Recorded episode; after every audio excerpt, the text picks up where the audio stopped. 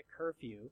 I was 21 years of age, about to get married, and during the week I was supposed to be home by 9. Yeah, yeah. Weekends 10. And if it was a little later, I could call if I was with friends. But as like, hey, this is how it goes. That's how I was raised. I was subject to their rules. And th- that compares really nicely to what we're going to be talking about today in Galatians. He's, Paul's writing this letter to Christians in Asia Minor. They had been misguided to think that their salvation depended upon believing on Jesus, but also keeping the law, being circumcised, keeping the feasts. Um, most of them had not been raised under law, but they had been duped into thinking that they were righteous before God based upon their performance, the things that they did and the things they avoided. And they had, in doing so, veered completely away from the truth of the gospel. That salvation is through faith in Jesus alone. And Paul, whom they once received, and the message they received from him, after a while, because of their learning and the, the preachers that would come through, they began to, their view of the truth changed and their view of Paul changed, where he was a small, misguided man who had, you know, what he said was right, but it wasn't the whole truth. There was more to it than what he said. And then Paul called them out. Like a parent who sees their kid entering into a codependent and unhealthy relationship. He says, are you so foolish that having begun in the Spirit of God, you can now be made perfect through the flesh, through what you do. You had to trust in Jesus to be saved, but now you think it's based upon your performance that God accepts you? He lovingly reached out to them. It was kind of like that church in Galatia, or those churches in Galatia. It was like the teen who's becoming increasingly independent and dismissive of their parents and their views and almost as hardened towards them. And Paul, he continues to reach out. The issue was not their departure from him or their feelings toward him, but their departure from Jesus. And he says in returning to the law, that's what you're doing. You're walking away from Jesus. So in the previous chapter, Paul, he emphasized that Jesus has redeemed believers from the curse and redeemed them for the promise of Abraham, that blessing, receiving the Holy Spirit by faith. That we're made righteous by faith alone. The blessing of Abraham, it came by faith, not by the law. Law was given for a purpose. It restrained sin. It set guidelines the people needed. And it showed their, their sin and need for salvation, their need for forgiveness. It was like a governess. While under their, they were placed under that authority until Jesus came, the one who fulfilled the law. So he ushered in a new condition that we are righteous through faith. It was always by faith. That faith preceded law as Abraham believed God and it was accounted to him of righteousness. So we're no longer under the tutor anymore. We no longer have that governess of law. We now have Christ, for he has come and he sent the Spirit to fill us, redeeming us by faith. Galatians 4 verse 1. Now I say that the heir, as long as he is a child, does not differ at all from a slave, though he is master of all, but is under guardians and stewards until the time appointed by the Father. Even so we, when we were children, were in bondage under the elements of the world. But when the fullness of the time had come, God sent forth his Son, born of a woman, born under the law, to redeem those who were under the law, that we might receive the adoption as sons. As we discussed, children in well-to-do homes, they would have a steward or a slave who was in charge of them from their infancy through their childhood. And they were responsible for washing them, feeding them, educating them, taking them to school. And this child, he might be a prince. He might be the son of a king. Or this, this girl could be a princess where she will have a, a she's a, she's nobility. But as a child, she is just like the other children. She has to learn learn how to behave and how to obey and just these simple things. It's like when Moses was adopted by Pharaoh's daughter, remember she found him and she, she said, oh, this Hebrew baby is my baby, but uh, his mother was allowed to wean him. Do you think that when he went home for that season of time before he returned to Pharaoh, Pharaoh's daughter, that she treated him any different than her, his brother and sister? No, he, she didn't call him your majesty and uh, bow to his every whim because he had been adopted into the royal family. No, he needed to learn to obey, to sit at the table and have good manners and not bite or hit his brother and sister. Just because he was now adopted into a royal family, he was just like the other kids. He was instructed in God and his ways. This training, it was fitting at home, in society, whether he's in Pharaoh's court or in the desert. That's how he was raised. And in Roman culture, when a, when a male child was born, it was, he was laid before the feet of the father. And the father had the choice whether he was going to go, nah, not interested, or pick him up. And if he picked up that child, he's saying, this is my son. This is my heir. I am going to raise this child. I'm going to train up this child.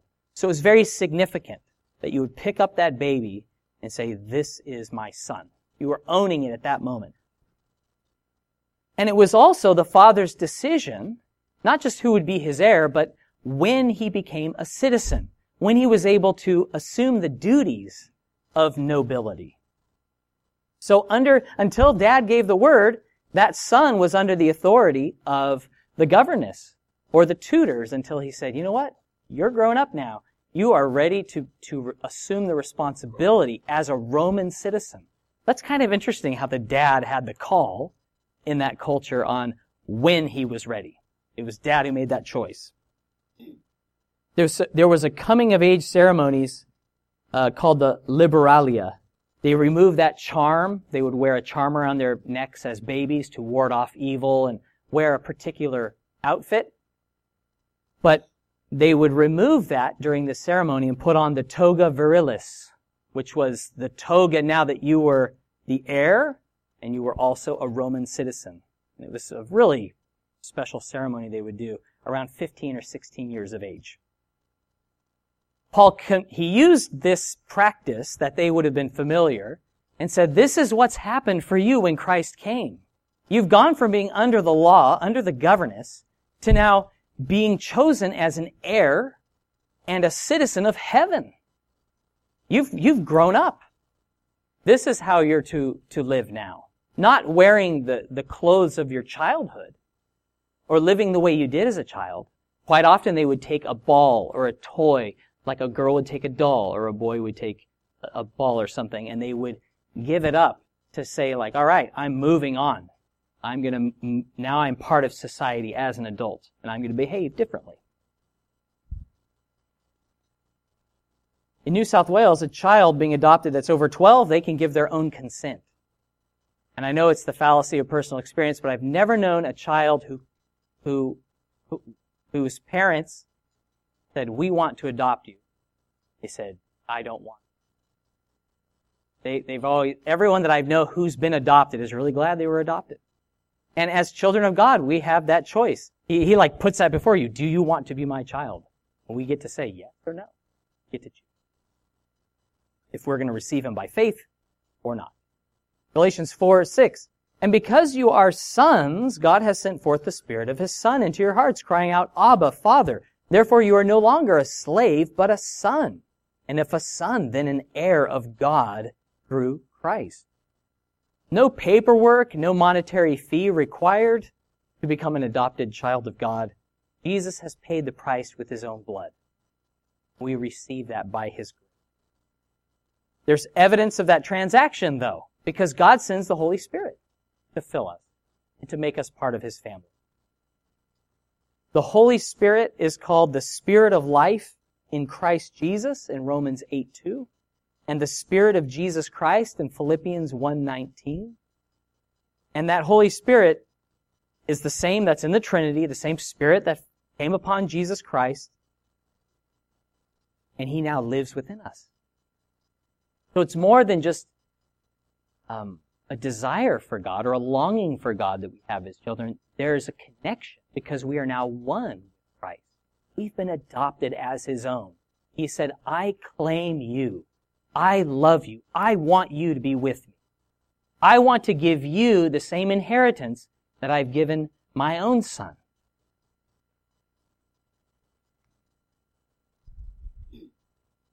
In John 14 and 16, there's ways uh, Jesus talks about how the Holy Spirit works in our lives, how He guides us into all truth, that He convicts us of sin, of righteousness, and judgment, how He gifts us and makes us fruitful and empowers us to do God's will.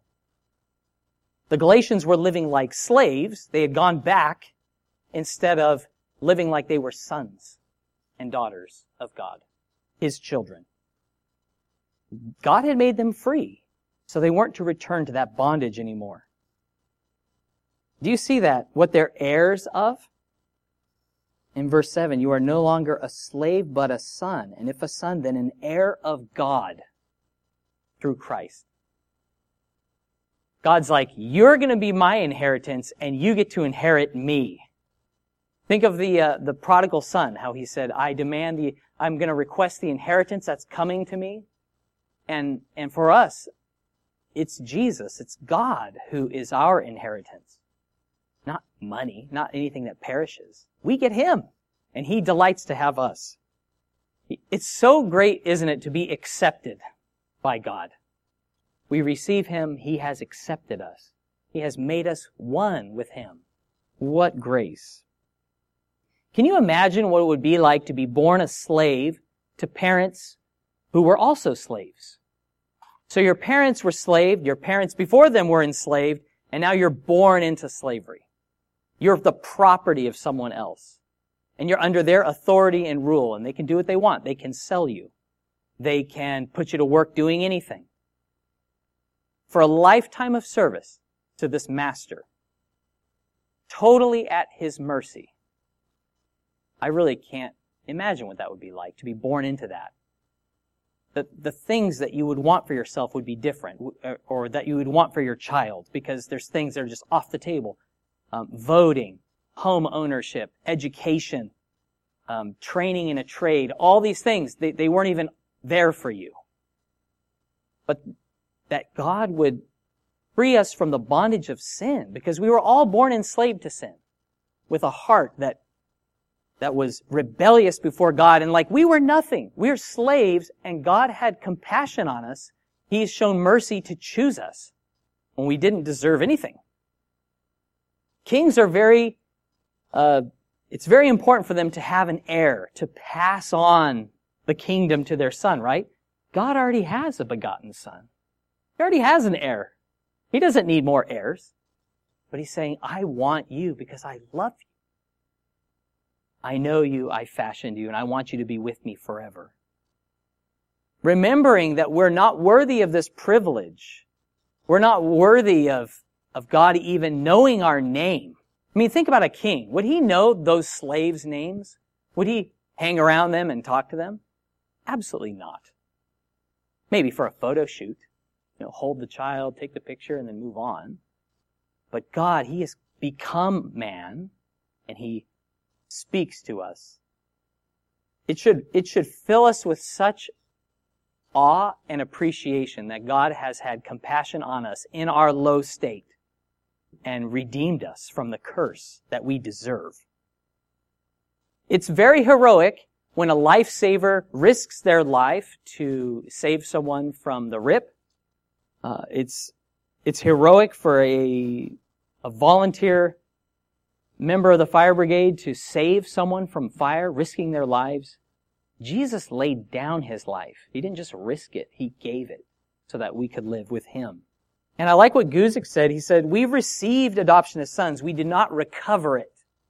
We have entered into a relation with God that even Adam did not have because we have the Holy Spirit within us. And our inheritance is more than working, land, or, or having something temporal. We are heirs of God. And that is, it's more than I can really take in. But praise the Lord, it's true. Galatians 4 verse 8.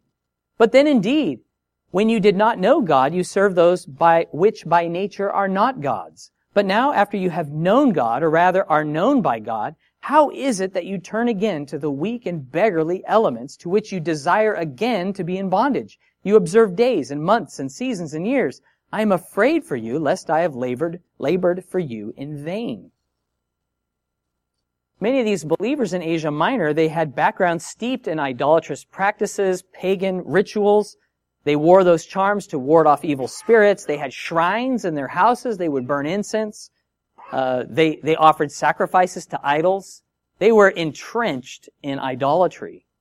And it was baffling to Paul after they had known God, or more importantly, been known by God. God had revealed himself to them, not through their shrines or their, their offerings, but by grace through Jesus, that they would go back to bondage that couldn't save them, that couldn't make them righteous in the first place.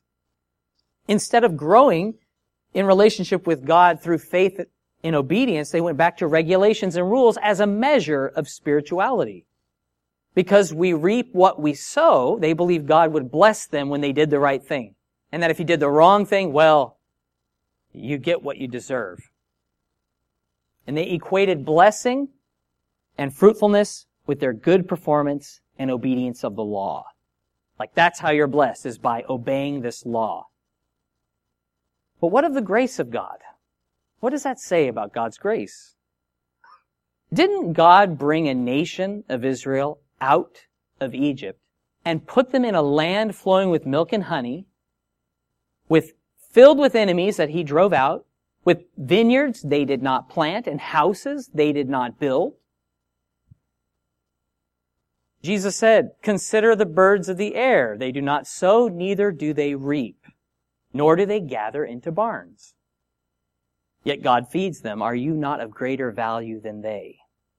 We do reap what we sow, but we also reap where we have not sown.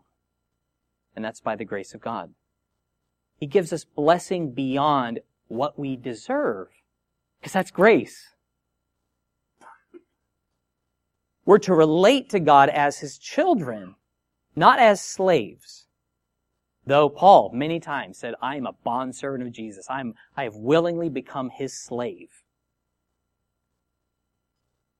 So you, you realize He's the master, but He's also our Father in heaven.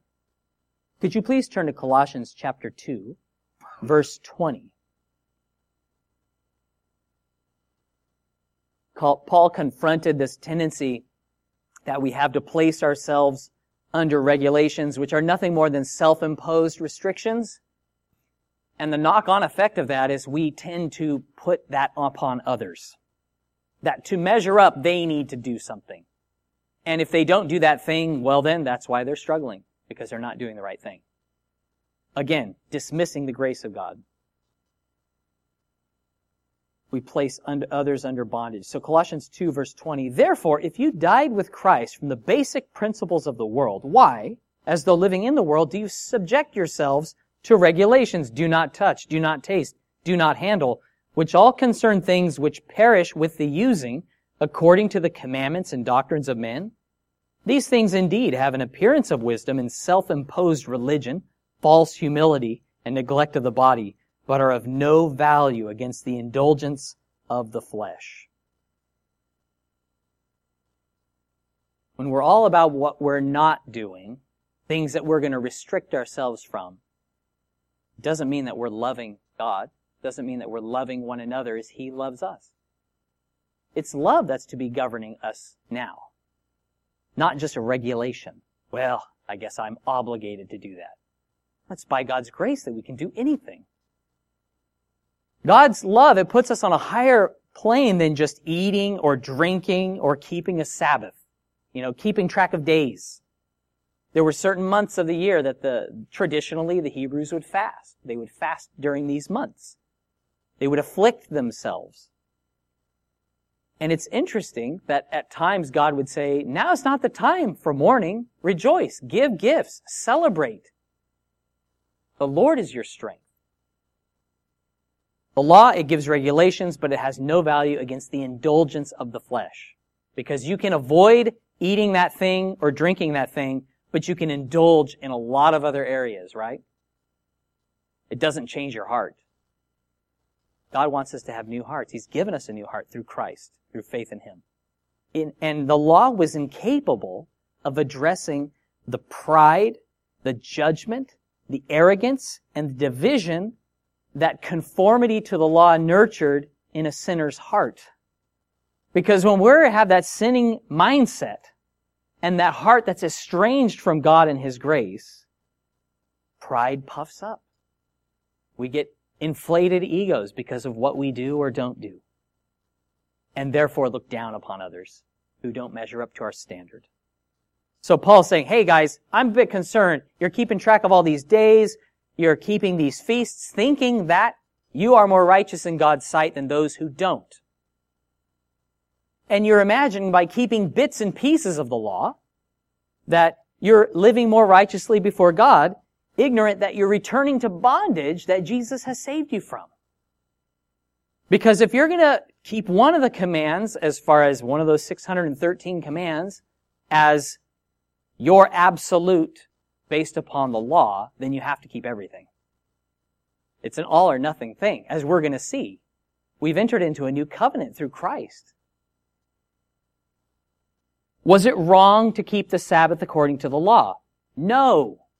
It was not wrong to keep the Sabbath according to the law, but they were deceived to think that they needed to keep the law, to keep the Sabbath to be right before God, and their salvation depended upon it. That's where they were wrong.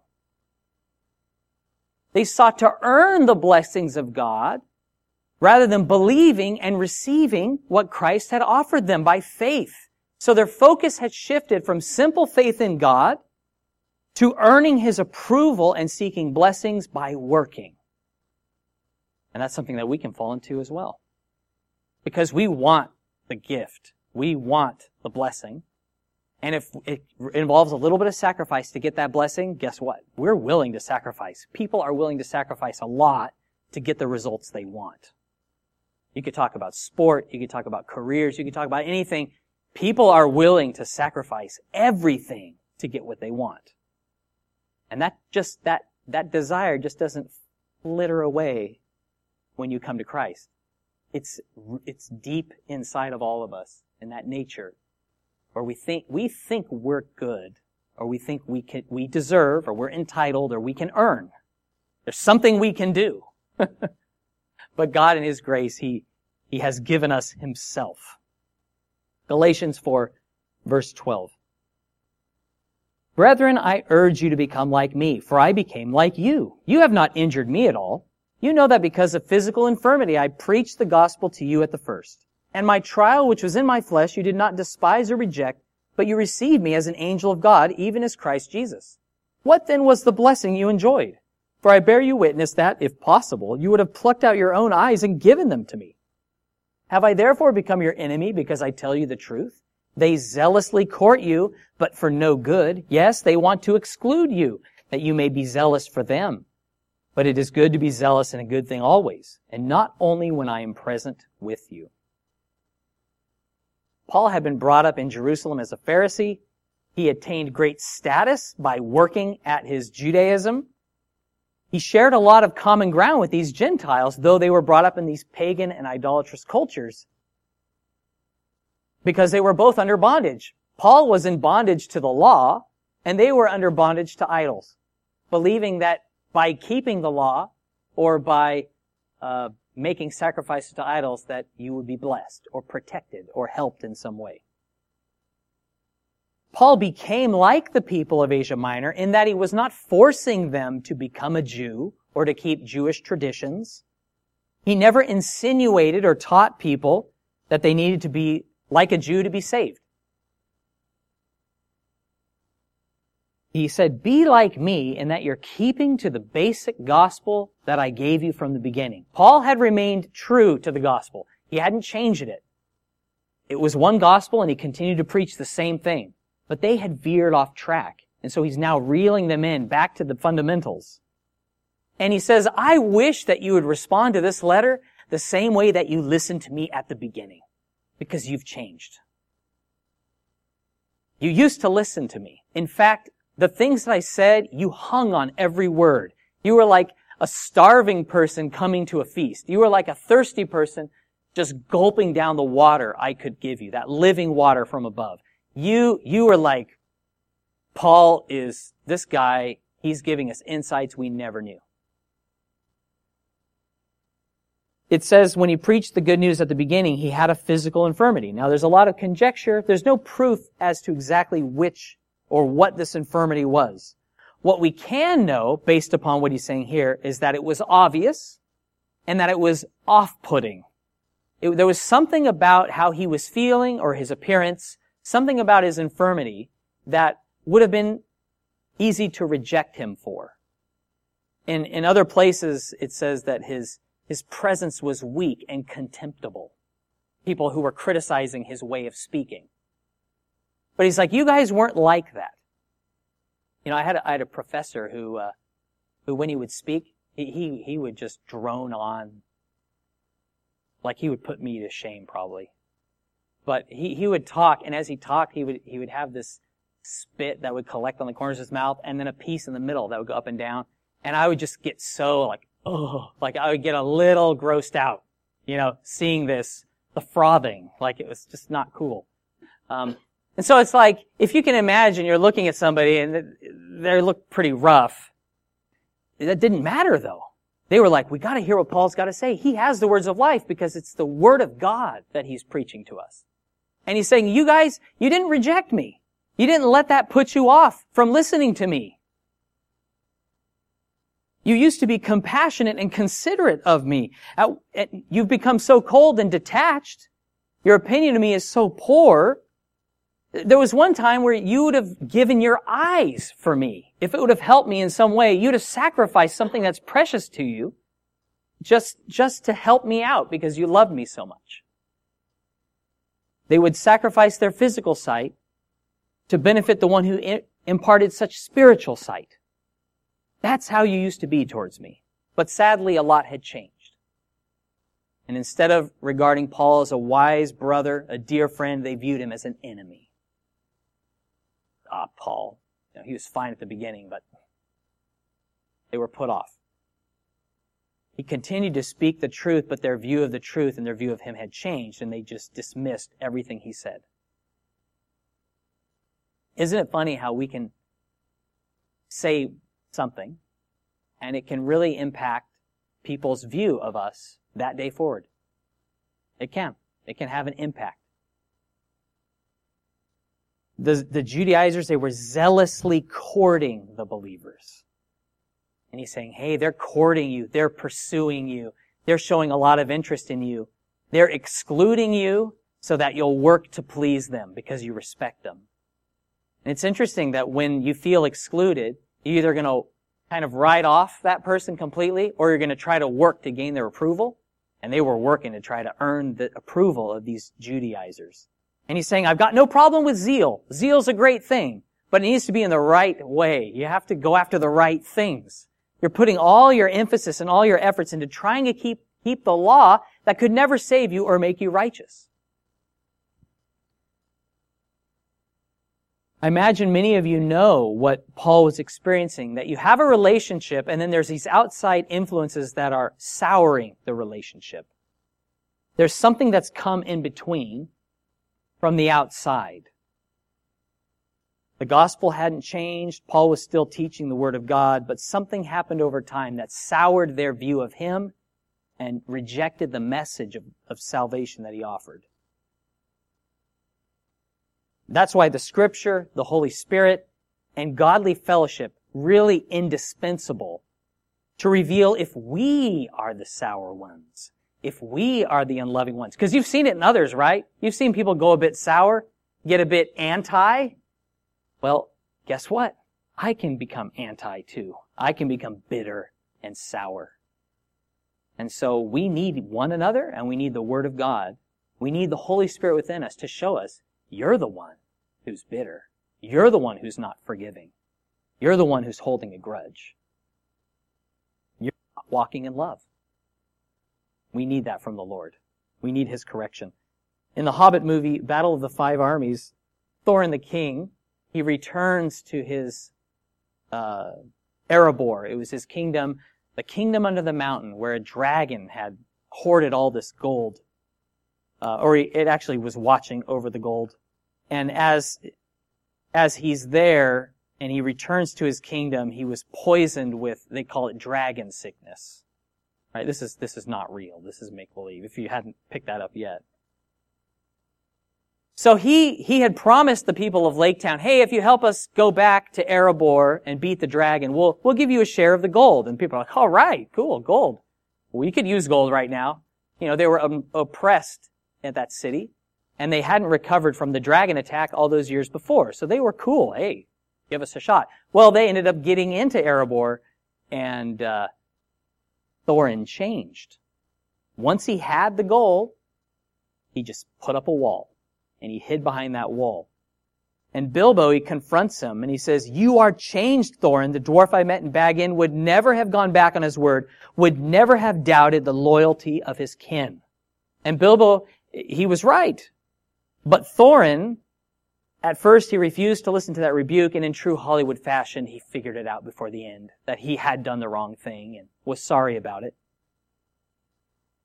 And every time we see someone change not for the better, we need to realize that we can be the one who changes not for the better, based upon what we are surrounding ourselves with, the influences that come in, and it begins to harden us towards the truth that we say we hold so, so close to us.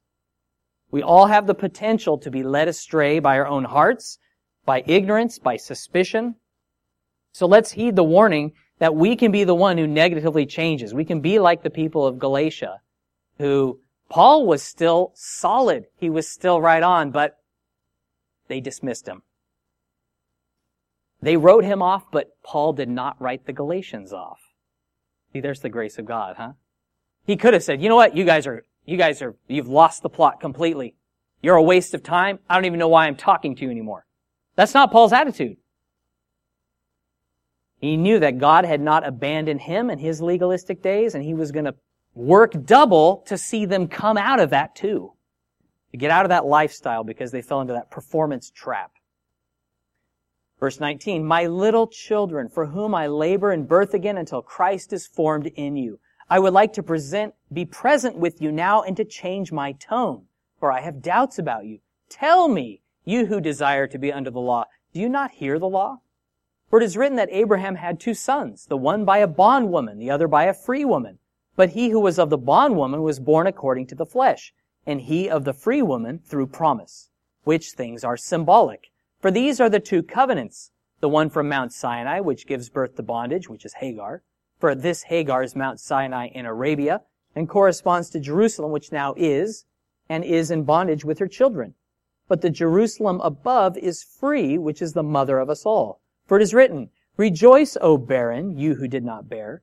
bear. Break forth and shout, you who are not in labor. For the desolate has many more children than she who has a husband. Paul labored for the salvation of the Galatians once, and he's willing to do it again. He's saying, I am willing to, to labor for you guys to, to break you, to, to, to bring you out of that place of bondage. And he didn't have the benefit of meeting face to face with them.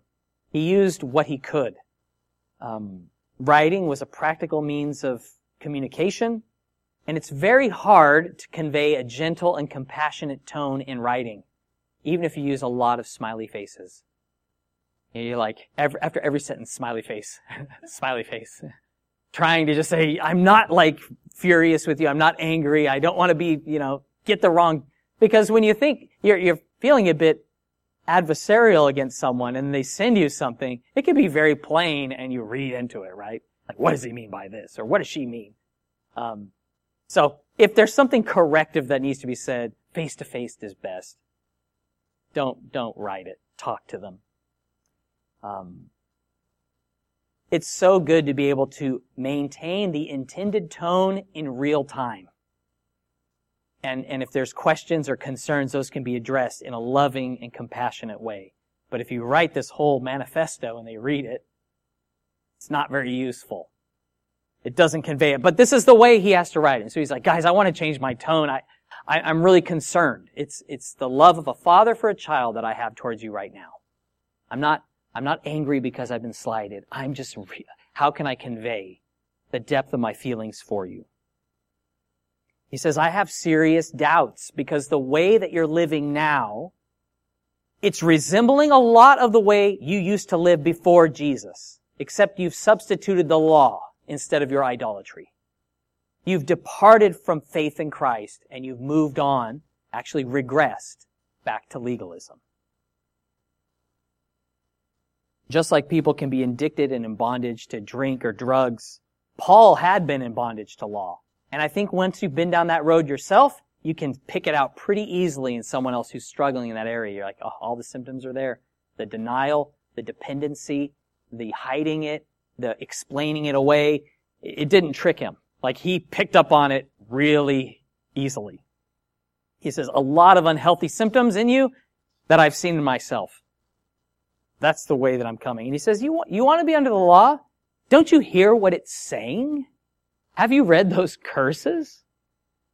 And he follows up with this Old Testament picture as an allegory. It's a true story. It provided symbolism to help to see that the law, the covenant of law that God gave Moses, and the covenant in Christ's blood are two different and separate things. They cannot cohabitate together.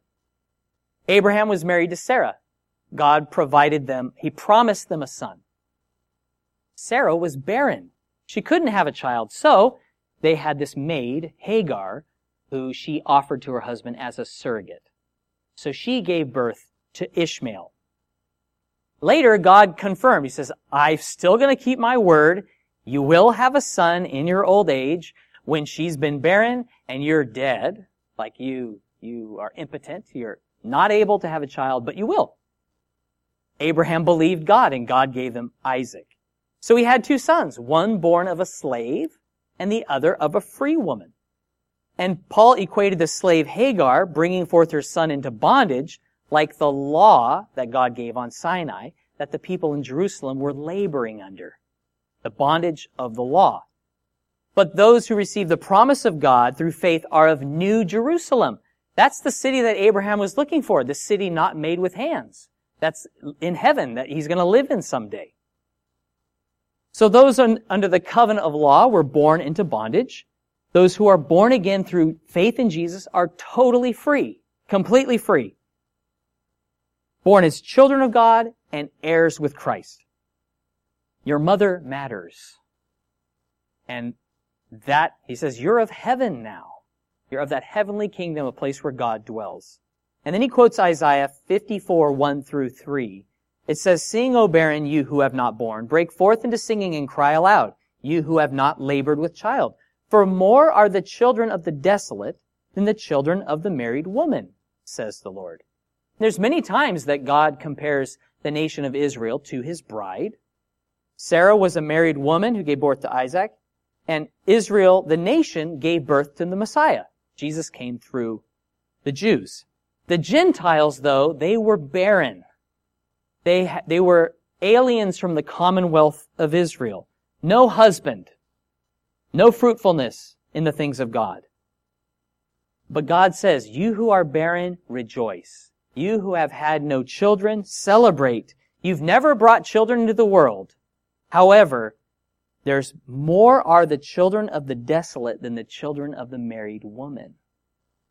So he's saying there's going to be more people who come to faith of the Gentiles, of those nations who were totally apart from God, than even the married woman, which is awesome.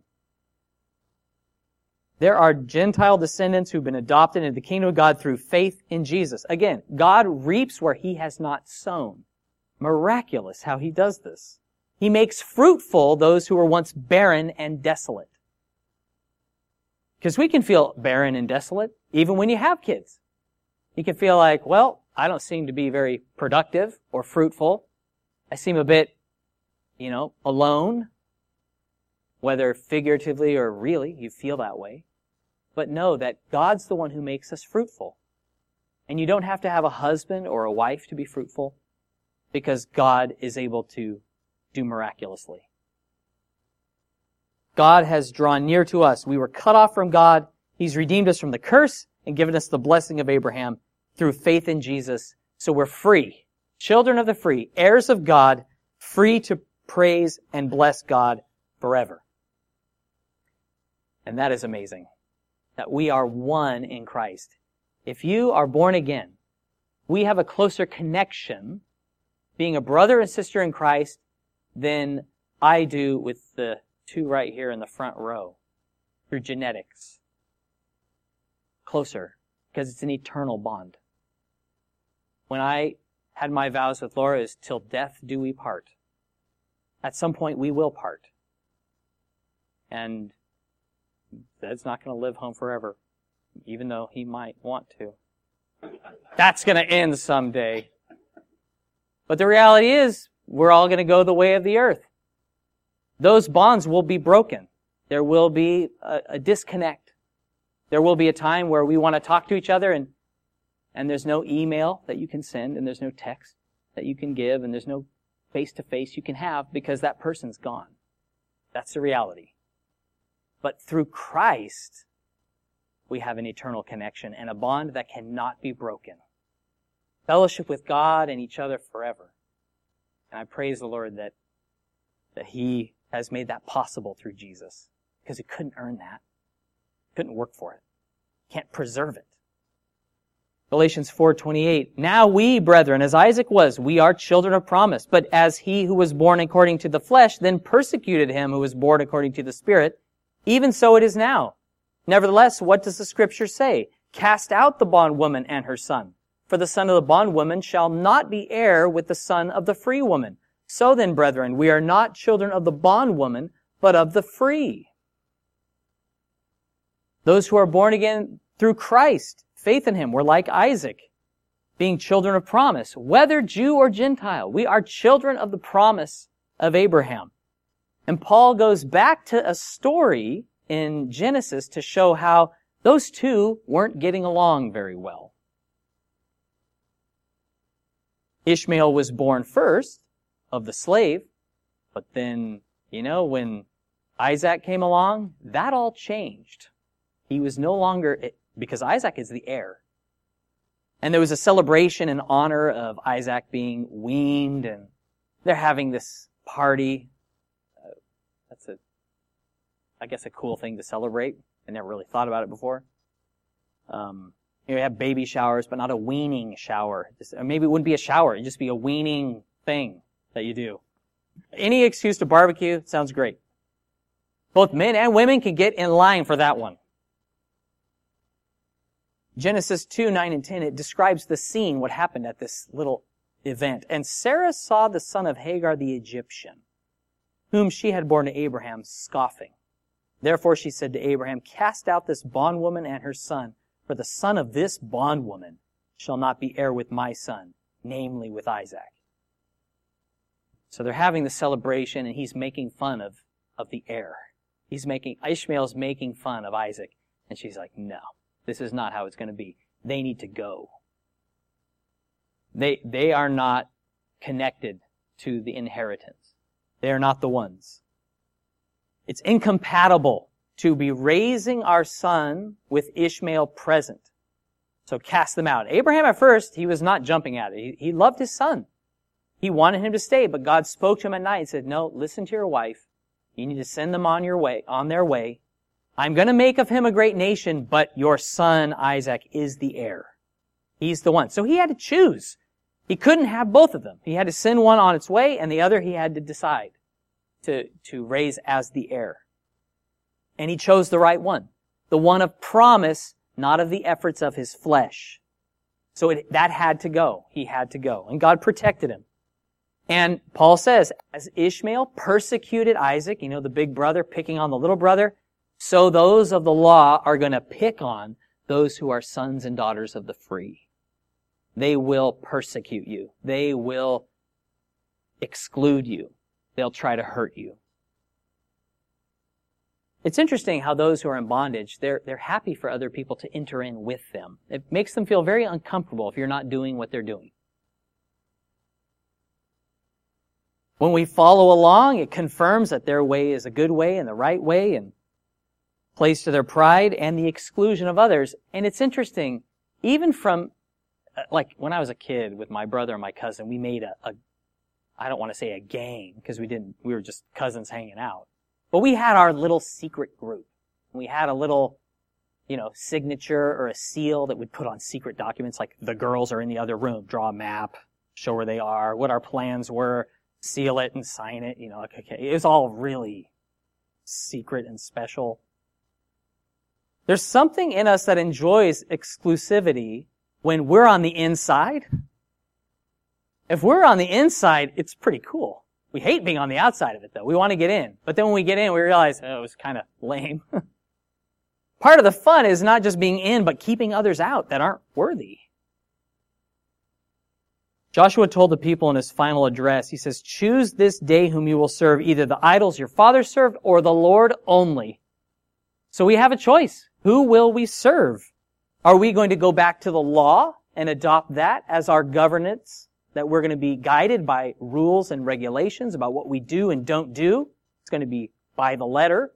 Or are going to be led by the Spirit and walk in love and faith, trusting God and following His leading not to cover up, not to use that grace as an excuse to sin or to indulge the flesh. Every, I can do everything. Well, yeah, but it's not all good for you. It's not good for others either. What about them? Because you're to see others as more important than yourself. It's a totally different mindset. Like, I, I am entitled to do this. Are you? What does love say? Love for them, not yourself. Love for God and love for them. So will we, will we serve God, others, or ourselves? Will we choose to return to bondage and put others, others under that yoke? Or are we going to live by faith in Jesus Christ? Are we going to live as slaves or redeemed sons who are heirs of God? So friends, are you living in bondage to the law or as free? Under the covenant of law or by grace. If you've been made free, walk in freedom. Freedom to bless God, to praise Him, to serve Him, not to indulge the flesh, but to love Him and others. Because God, it's just like that picture that, that Paul said. You know, you've put off those garments of your youth. You've now been clothed with the robes of righteousness by grace through faith. The, the time of the law to be governing us has passed because we're now governed at, by the leading of the Holy Spirit who fills us, who causes us to love God. We are the children of promise. And if we're Christ and the Spirit of Christ lives in us and we'll begin to resemble Him because it's no longer we who live, but Christ in us.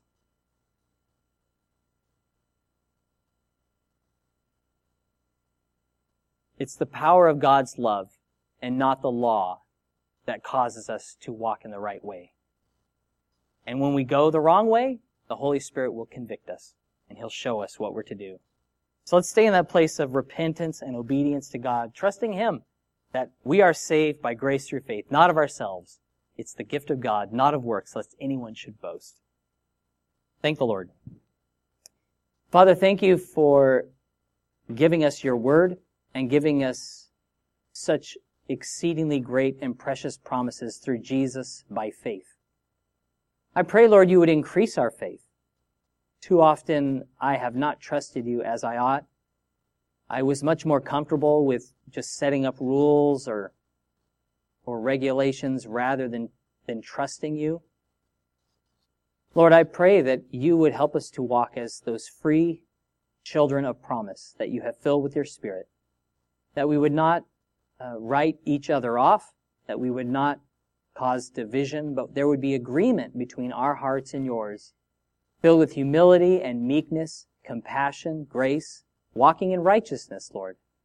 Thank you so much for our family in Christ here and for the body of Christ that's uh, across the whole globe. We thank you, Lord, that you love us so much, that you are faithful and true, and cause us to truly adore you, Lord, now and always in Jesus' name.